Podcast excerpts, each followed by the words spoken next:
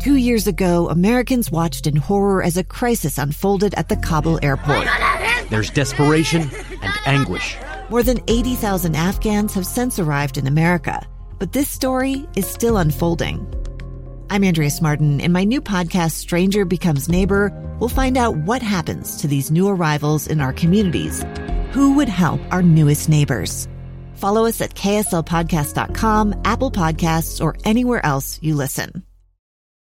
Ever snore so loud it registered as an earthquake, or you woke up with a throat as dry as the Sahara Desert and a headache that could stop a locomotive? Well, I've had all of these because I have sleep apnea. Hi, I'm Scott Mitchell. Yep, I wear a machine plugged into a wall attached to a hose every night. Sound Sleep Medical changed all of this for me, and they can do that for you. They specialize in providing oral appliance therapy for individuals suffering from sleep disorders. In many cases, oral appliances have proven to be as effective as C PAP machines in treating sleep apnea.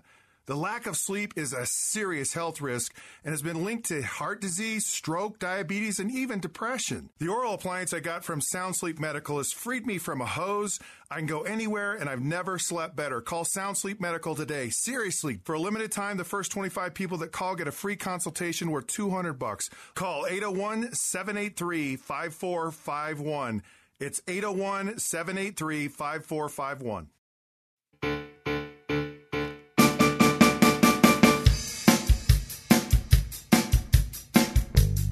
Hello, this is Jim Bennett. I'm Abby Bennett. And this is Dinner Table Politics, and it's the last Dinner Table Politics. Last one of the year. Of twenty eighteen. Of course, all of our Dinner Table Politicses have been in twenty eighteen. This year has lasted forever. It's lasted a very long time. Want to, however, congratulate Abby on finishing her finals. That's, Thank you. Thank you. I survived. She survived. That's the reason she was not here last week. You listened to the Scott and Eliza podcast. Stephen though. and Eliza. Stephen. Some that's uncle right. you are. I'm an idiot, yes. Uh, they're both well, here now. You're we... going to say it, I guess. That's right. Well, and you need to tell everybody about your big Christmas present. I got a cat, and she's so cute, and her name's Wednesday, and she's like she's a black kitten, and she's so perfect, and I love her more than any creature in the whole world. Oh, well, that's, that's nice. Your dog's going to be really upset about that. It's and... okay. He doesn't understand English. Oh, that's She's probably... a lot smarter than him. The name Wednesday is really interesting because when I try to tell everybody, it's like, well, Abby named her Wednesday. It's like, oh, really? What did she name her? The name she named it's her like on who, Wednesday. It's like who's on first. It's a total who's on first sort of thing. Wednesday, Wednesday Addams is the name, and we had she's a, a gothic queen. She's a gothic queen, and we had a black cat named Fester, who was also an Addams Family character. So this, R I P in peace, Fester. Yes. Miss you every day, buddy. Yes, we have we had if two you're cats. Listening to this in cat heaven. That's right. So everybody The great litter box in the sky. The great litter box in the sky. So everybody tuning in now knows everything they need to know about the Bennett family. You're all cat. Caught up. So we need to dive into politics. The problem is, politically, everything is kind of quiet at the moment. The government has completely shut down. Oh, did you hear the thing about Fred Trump that came out today, though? No. How the doctor that said that Donald Trump had bone spurs did it as a favor to Donald's dad. Oh, good. Because he practiced out of a building that that Trump owned. Well, gee, that's a shocker. So, ta-da! Everybody's surprised by that. Yeah, bone spurs kept him out of Vietnam. Uh, you know, it, well, and the other thing, when Donald Trump took, you're the one who, I, I went and looked at the video, but you're the one who told me the story of how the seven-year-old called in.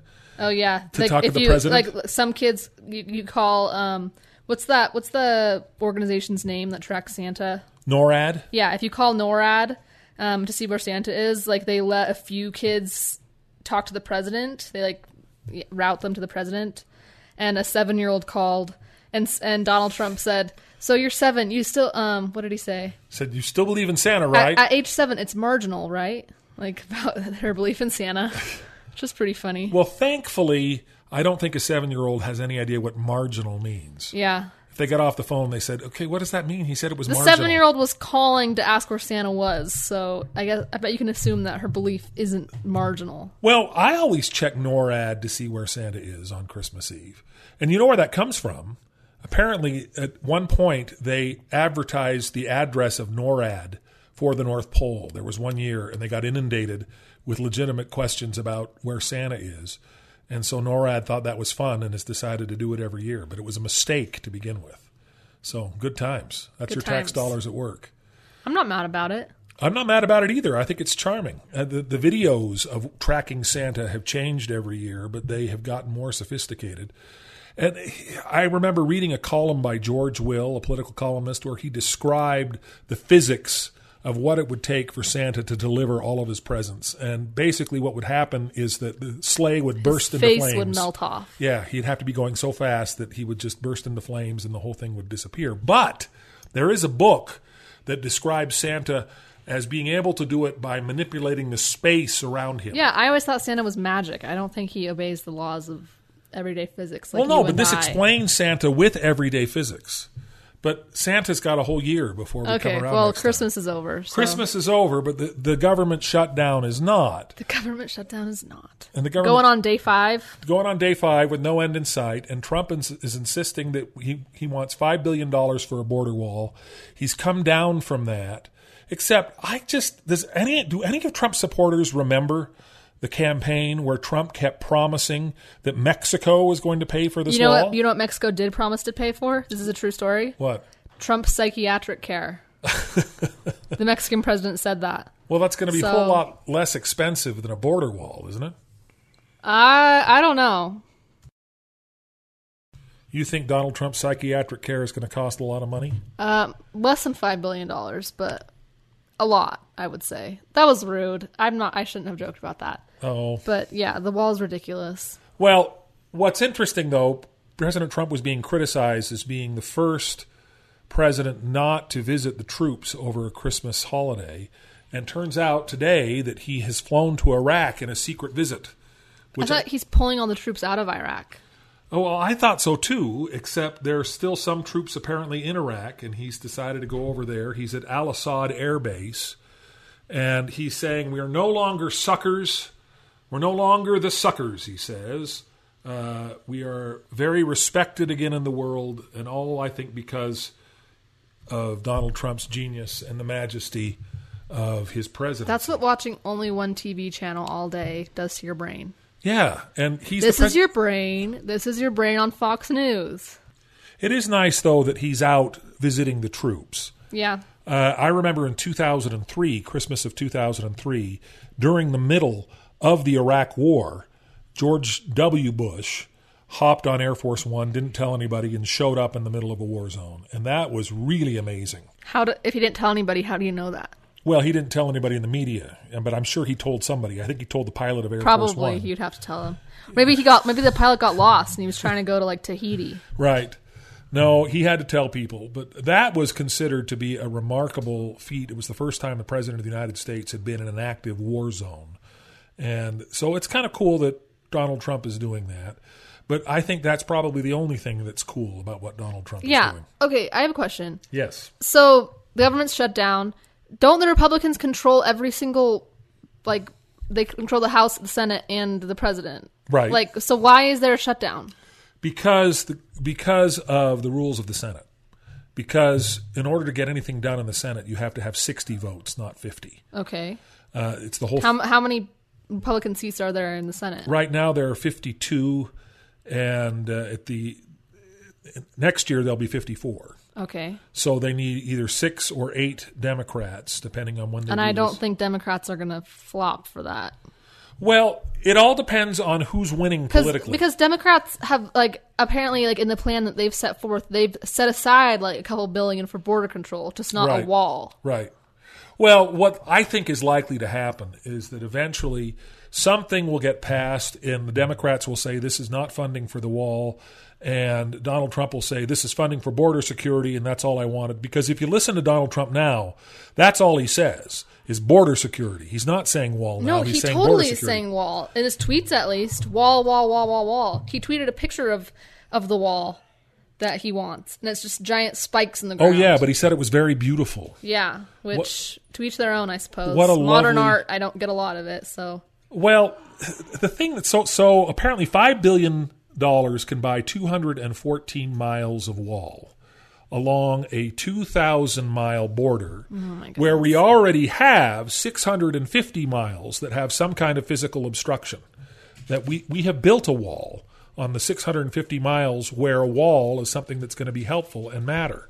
So what Donald Trump is asking for is a symbolic gesture that he's able to wave in the face of all of the nationalists who think it's important and who like to scapegoat immigrants for all of our problems. But it's going to do absolutely nothing for border security. And I feel like everyone knows that except for Trump. I think Trump knows that too. I don't think there's any question in my mind that Donald Trump knows that. He doesn't care. Donald Trump is just focused on being cool and playing to his base because he knows that he's not going to be able to enlarge or expand his base.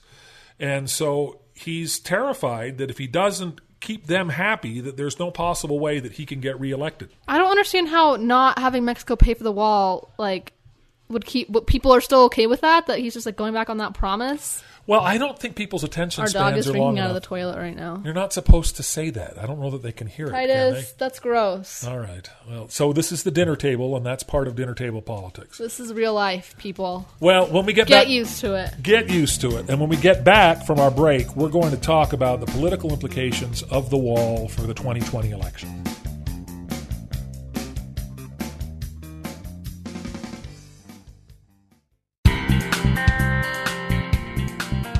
Okay, so Donald Trump is involved entirely in political calculus here, as far as I'm concerned. He's completely focused on the twenty twenty election, and the question then becomes, who is Donald Trump going to be running against in the twenty twenty election? What's your answer to that? If you had to lay money on it today, who do you think the Democratic nominee is going to be in two years? I don't know. Maybe Joe Biden? Joe Biden. Interesting choice. Beto? Beto, another interesting choice. What does interesting mean? Uh, well, I'm comparing it to these poll results. I'm looking at an article from U S A Today where they've polled Democrats. How many? Uh, well, I'm not sure what the sample. Okay, this, the sample size, six hundred eighty-nine registered voters who are Democrats or independents. Margin of error, plus, three, plus or minus three point seven percentage points. Okay. So this is only of registered voters, not likely voters. So, and it's got a pretty big margin of error, but at this point it doesn't matter because there's no possible way to be able to measure okay, this. Okay, blah, blah, blah, blah. Okay. All right, so without looking at this, who do you think is at the top of the list? Joe Biden. Joe Biden is the first actual person at the top of the list. What? But above Joe Biden is someone entirely new. Oh, I'd never heard of them before. No, well, you if you'd heard of them, they wouldn't be someone that was entirely a, new. It was a dad joke. Uh, I know. It's, da, da, da, da, da, da. Well, that was a dad joke in response, too. Uh, do you think it was funny? Uh, you've had better. Okay, nearly six in ten of those surveyed, fifty-nine percent, said they would be excited about a candidate who was someone new. Only eleven percent, they prefer a new face, not run. That's directly from the U S A Today article. Okay. But right after someone entirely new is Joe Biden, who is exactly the opposite. Does Joe Biden have a, like an identical twin that we don't know about? Uh, that could be our someone entirely new. I don't know. I, I like Joe Biden personally, but Joe Biden, we have a family connection to Joe Biden. Right. Your grandfather was very good friends with Joe Biden and considered him his best friend on the other side of the aisle. And Joe Biden always called my father Bishop because Dad was an L D S bishop for a long time. And Joe Biden was one of the most devout Catholics in the Senate. And he told the story that there was a movement among Catholic bishops who said, we need to start excommunicating all pro-choice Catholic public officials, and we need to start with Joe Biden. Huh. And they said, why Joe Biden? And he said, because Joe Biden is the only one who would care. Because Joe Biden is a very ardent and very devout practicing Catholic. Well, that's messed up. Yeah. But uh, they used to trade religious books on the floor of the Senate. They it's would, like Pokemon cards, except way more boring. Right, right. I remember Dad was reading a book called uh, Papal Lies. And Joe Sounds Biden, like a real page turner. Yeah. Uh, and I said, where did you get that? And he says, oh, Joe Biden gave it to me. So I don't know if Joe Biden has any interest in joining the Church of Jesus Christ of Latter-day Saints as a result of my father's influence. It doesn't sound like he does. Uh, but they did have a lot of mutual respect for each other. And Joe Biden called my mother after Dad died, and they had a nice long conversation. He he didn't come to the funeral. He said, if I come to the funeral, the Secret Service, service has to come to the funeral, and it's a big mess. And I don't. Dang, you have. If you're in that position, you have an excuse to get out of everything. Right, right. Whoa, that's the dream. That's the dream. So I never have to go to another family party ever again. No, but it was a tribute to my father, the, the two main speakers. I got to speak, and then right after me, Mitch McConnell, the Senate Majority Leader, spoke. And right after that, Harry Reid, the Senate Minority Leader, spoke, which I thought was interesting. Dad was always defending Harry Reid to fellow church members because they were the members of the same church. And there are a lot of, can I say Mormons? You're not supposed to say Mormons anymore. I'll allow it. You'll allow it. There are a lot of Mormons who don't think Harry Reid is a good member of the church because he's a Democrat. And Dad had absolutely no patience for that. He insisted, he, one of the things he said was, Harry Reid is probably the best home teacher in the church. Except we don't have home teaching in the church anymore. Yeah, we have a lot of semantics that are getting yeah, mixed so it's up in it's this it's podcast. All confused, it's all mixed up. But anyway, so it's very hard for me to separate my personal affection for Joe Biden for my yeah his his family stories too. Like I, I oh have, yeah, I have a big soft spot in my heart for him just because of all the stuff he's been through. He's been through a whole lot. Uh, the death of his son most recently, and that was I think the reason he didn't run this last time around. I think yeah. if he had won run this last time around, he would have won. And I think he missed his chance. Yeah. He's seventy-six years old. He would be the oldest person ever elected president. Wait, how was old was Reagan? Reagan was sixty-nine. Oh, dang. Donald Trump was seventy-one. Donald Trump is the oldest person now ever to be elected but president. But he's, he's so healthy, though. Right. Who's the healthiest president the that's healthiest ever been. The healthiest president that's ever lived, he, ever. He actually had a statement by that from a doctor. Do you think yeah. this is the same doctor who said he had bone spurs? Besides his bone spurs, he's incredibly healthy. So, I don't know. Uh, Joe Biden, I just think his time has passed. And if you look at that polling number where everybody wants somebody new, yeah, it's also, if they list all the people. So in order, it goes someone entirely new, Joe Biden, Bernie Sanders. Although what's interesting is that this thing is broken down. Oh, Bernie, I forgot about him. Yeah, Dang. Ber- How old is he? I think Bernie's older than Joe Biden. I think he's seventy-eight. He looks or he would a be lot seventy-eight. Older than Joe Biden. Yeah. Uh, Mom always said that uh, Bernie... He, he always liked Bernie's wife. Mom, whenever you talk to my mother about any senators, it's like, oh, well, he has a very nice wife. Oh, that's good. So that's important. She should know. Run. Someone entirely new. She should run. So the first person we get who's someone entirely new on this list is Beto O'Rourke. Yeah. Not really new, but... Well, he is on the on the presidential scene. Yeah. He he was a representative for a long time, though. Right. He was a representative, and he was uh, he ran against Ted Cruz and did better than anybody expected him to do, and I think that gave him enough of a platform to launch him on a national stage. Yeah. It'll be interesting to see the dynamics of the primary on the Democratic side this time around. Gosh, I'm so tired of ugh, presidential election season is so draining. Well, pres- and it's twenty eighteen. Presidential election season never ends. Ugh. In fact, New Hampshire, which has the first presidential primary in the country, is talking now about moving its presidential primary to the end of twenty nineteen so that we start voting for president the year before the presidential election. Yeah. I mean, that's just bizarre to me. Yeah, we, there's never yeah. enough time where we I just... I can't imagine running. That would be so miserable and just, just ugh. Well, I don't know. Well, when we get back, we're going to talk a little bit more about presidential politics and maybe some local politics and what we can do to be able to alleviate the endless campaign season.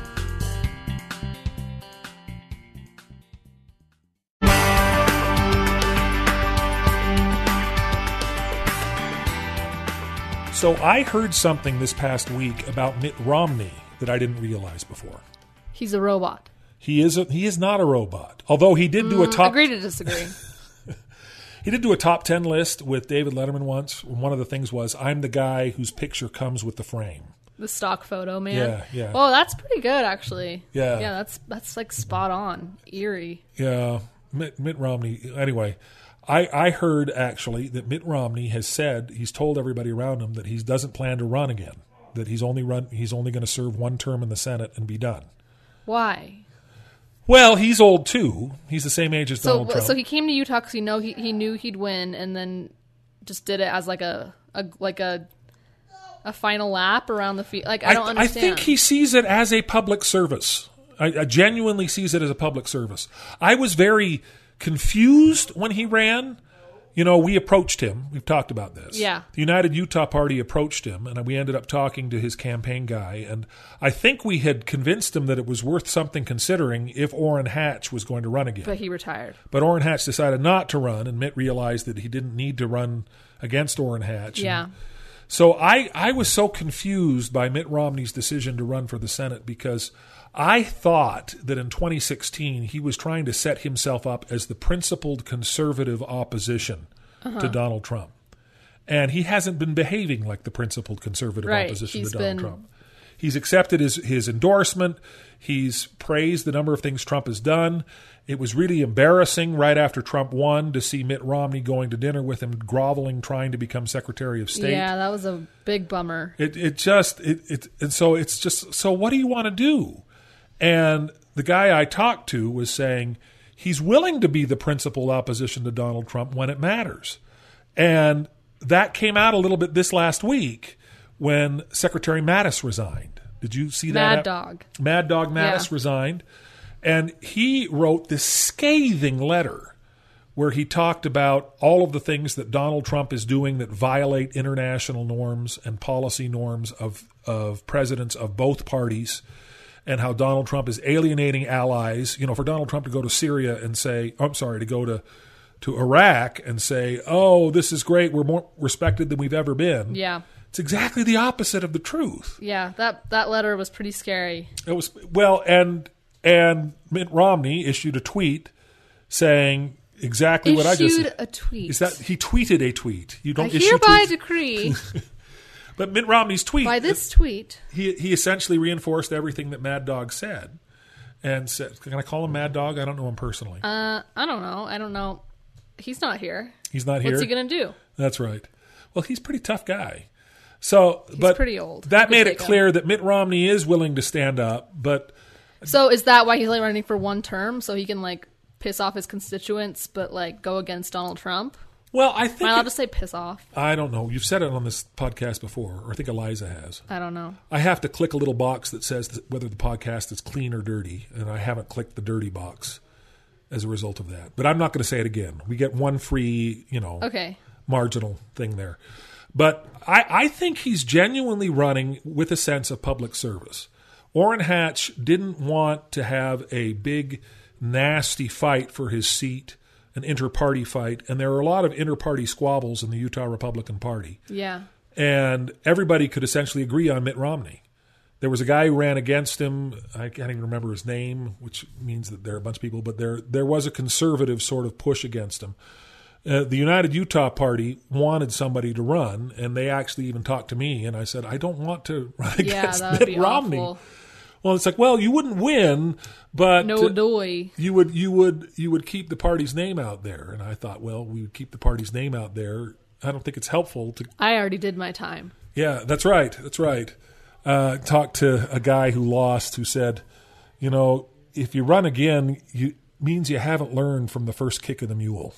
Yeah. And that's a little bit how I feel about this, but that's a whole other issue together. I, I, I, you know, a lot of people talk about public service as just being public service, but I think in Mitt Romney's case, I think he really means it. I, I think he's he's he he's wants rich to, enough that like he can do whatever the heck he wants, which is true. Getting and, that rich affords you just a type of freedom. You're like liberated, right? Sort of. So I think there's something very uh, respectable about using that kind of freedom and those kinds of resources to be able to benefit your state and your country, and to give one final contribution. And I think that that's going to be...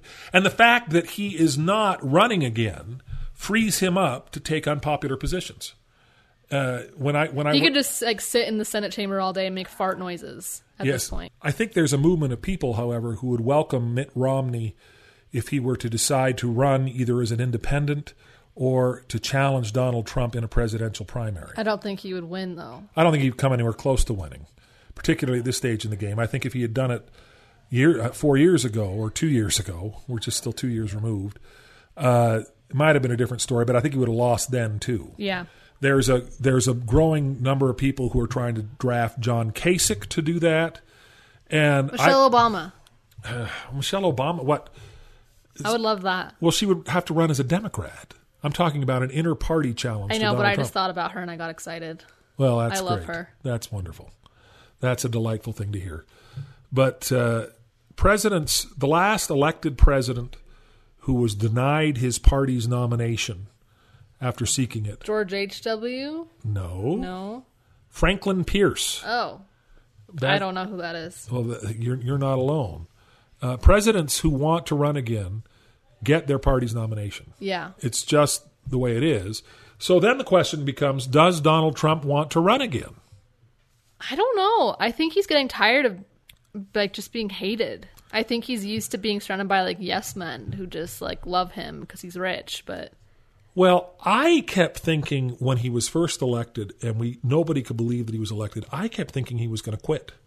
Yeah. I kept thinking he'd say, you know, I don't need this. Have a nice day. I think his pride has been wounded to the point where he needs to prove to all the haters that he can win re-election. I, uh. I, I don't think he's going to step down. And I and I don't think he's going to lose his base. I And it's interesting because the one area that unites Republicans more than any other, what do you think it is?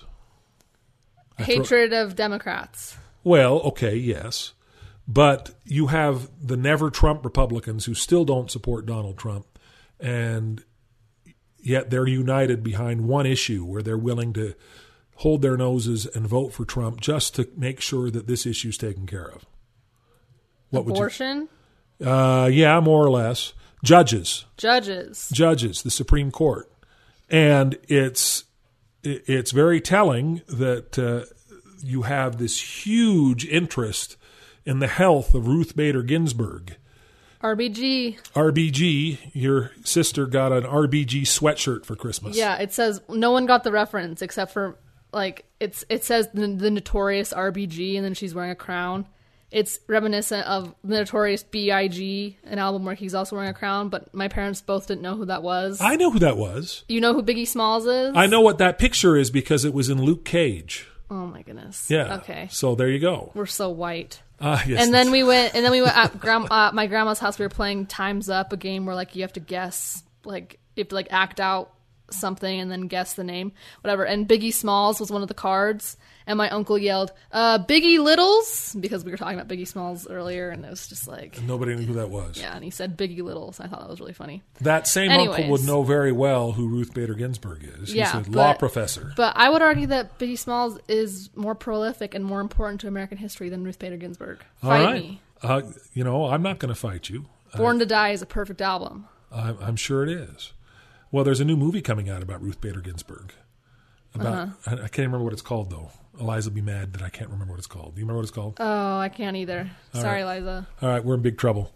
But the fact is, Ruth Bader Ginsburg health, Ginsburg's health is of paramount importance to people on both sides.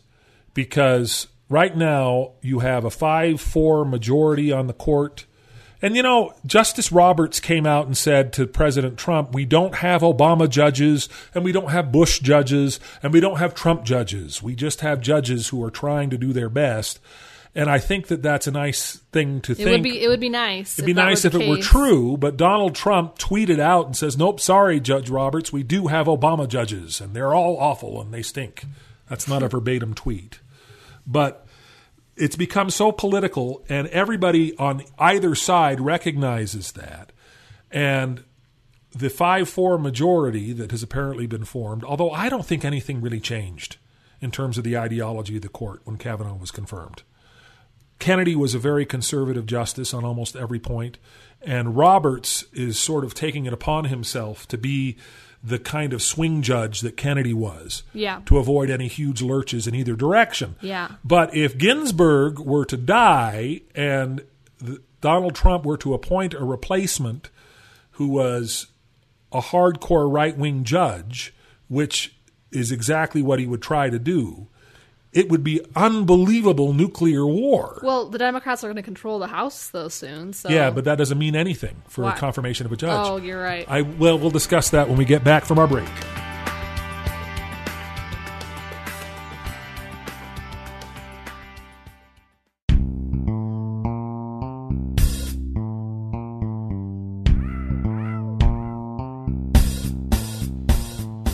Yeah, when I was running for the House of Representatives, I had a lot of people saying, which judges will you vote for? And I had to explain to them, the House doesn't vote for any judges. Judges are confirmed, the, the, the phrase in the Constitution is with the advice and consent of the Senate. Yeah. And that has meant a number of different things throughout history. It used to be that they would just, they, they never held hearings, uh, and they just sort of rubber stamped everything. And it really wasn't until Robert Bork in the eighties that judges became nuclear war. You know, fight over judges were, was was like nuclear war, and the issue was abortion. It all comes down to the issue of abortion. And I think it's very unlikely that even with a majority of conservatives on the court that anything's going to happen to Roe versus Wade. Yeah. So, but we've talked, we had a long discussion about that. It would that. be nice just to move on from that. Like, well, it would be, and the country isn't willing to do that. Yeah. Neither side is willing to do that. And it's just stunning to me how unwilling we are to be able to get along. And the, one of the things I admire about Ruth Bader Ginsburg more than anything else is that her best friend on the court, you know who it was? No. Antonin Scalia. Oh, he's dead though, right? He is dead. But he was the arch conservative, and he was the boogeyman for everybody. Oh, she lost her best friend? Yeah. That's sad. Um, they I'm used sorry. to go on vacations together. They they were really, really fun. It they was, would go bar hopping, go to clubs. Right. They went clubbing. Can you imagine Ruth Bader Ginsburg going clubbing? No. She went back to work a day after she got cancerous mass, masses removed from her lungs. Yeah, it's very impressive. Barely, which very is impressive. Crazy. She's eighty-five years old. Uh, remarkable, remarkable fortitude there. It's just, I, I remember I went and actually saw the Supreme Court in oral arguments. Yeah. And my reaction to Ruth Bader Ginsburg is that she looks eerily like Hans Moleman. Do you know who Hans Moleman is? Nope. He's the character on The Simpsons who's really, really old. I'm Hans Moleman. Wait, Simps- wait, Homer's dad? No, that's that's Grandpa Simpson. I'm yeah. T- Hans Moleman is the short little guy with glasses. I don't know who that is. It's like everybody's cheering in the movie theater for Mister Burns' movie. No, they weren't cheering. They were booing. I don't know. Explaining a scene to me still won't all right, make me all right, know anyway, ha- anyway, and uh, also Clarence Thomas was asleep. I That's was, my dream job. I was sitting there one watching. That you can sleep through, right. man. I was watching oral arguments, what and I, I thought, wouldn't give. What is it? Can't, can't you at least? Uh, Clarence Thomas never ever asks questions in oral arguments. But maybe he's dreaming that he does. Well, yeah. Like, have you, you ever had dreams that, like, in the morning, like that you get up and get ready? And then you actually wake up and you're like, oh, I have to do it again. Yeah. Maybe he's dreaming that he's doing it. Maybe he is. Maybe he is. And it'll be interesting. I mean, Clarence Thomas, he was confirmed in nineteen ninety-one, and he was in his fifties then, so he's in his mid-seventies. I mean, how much longer are these guys going to be on the court?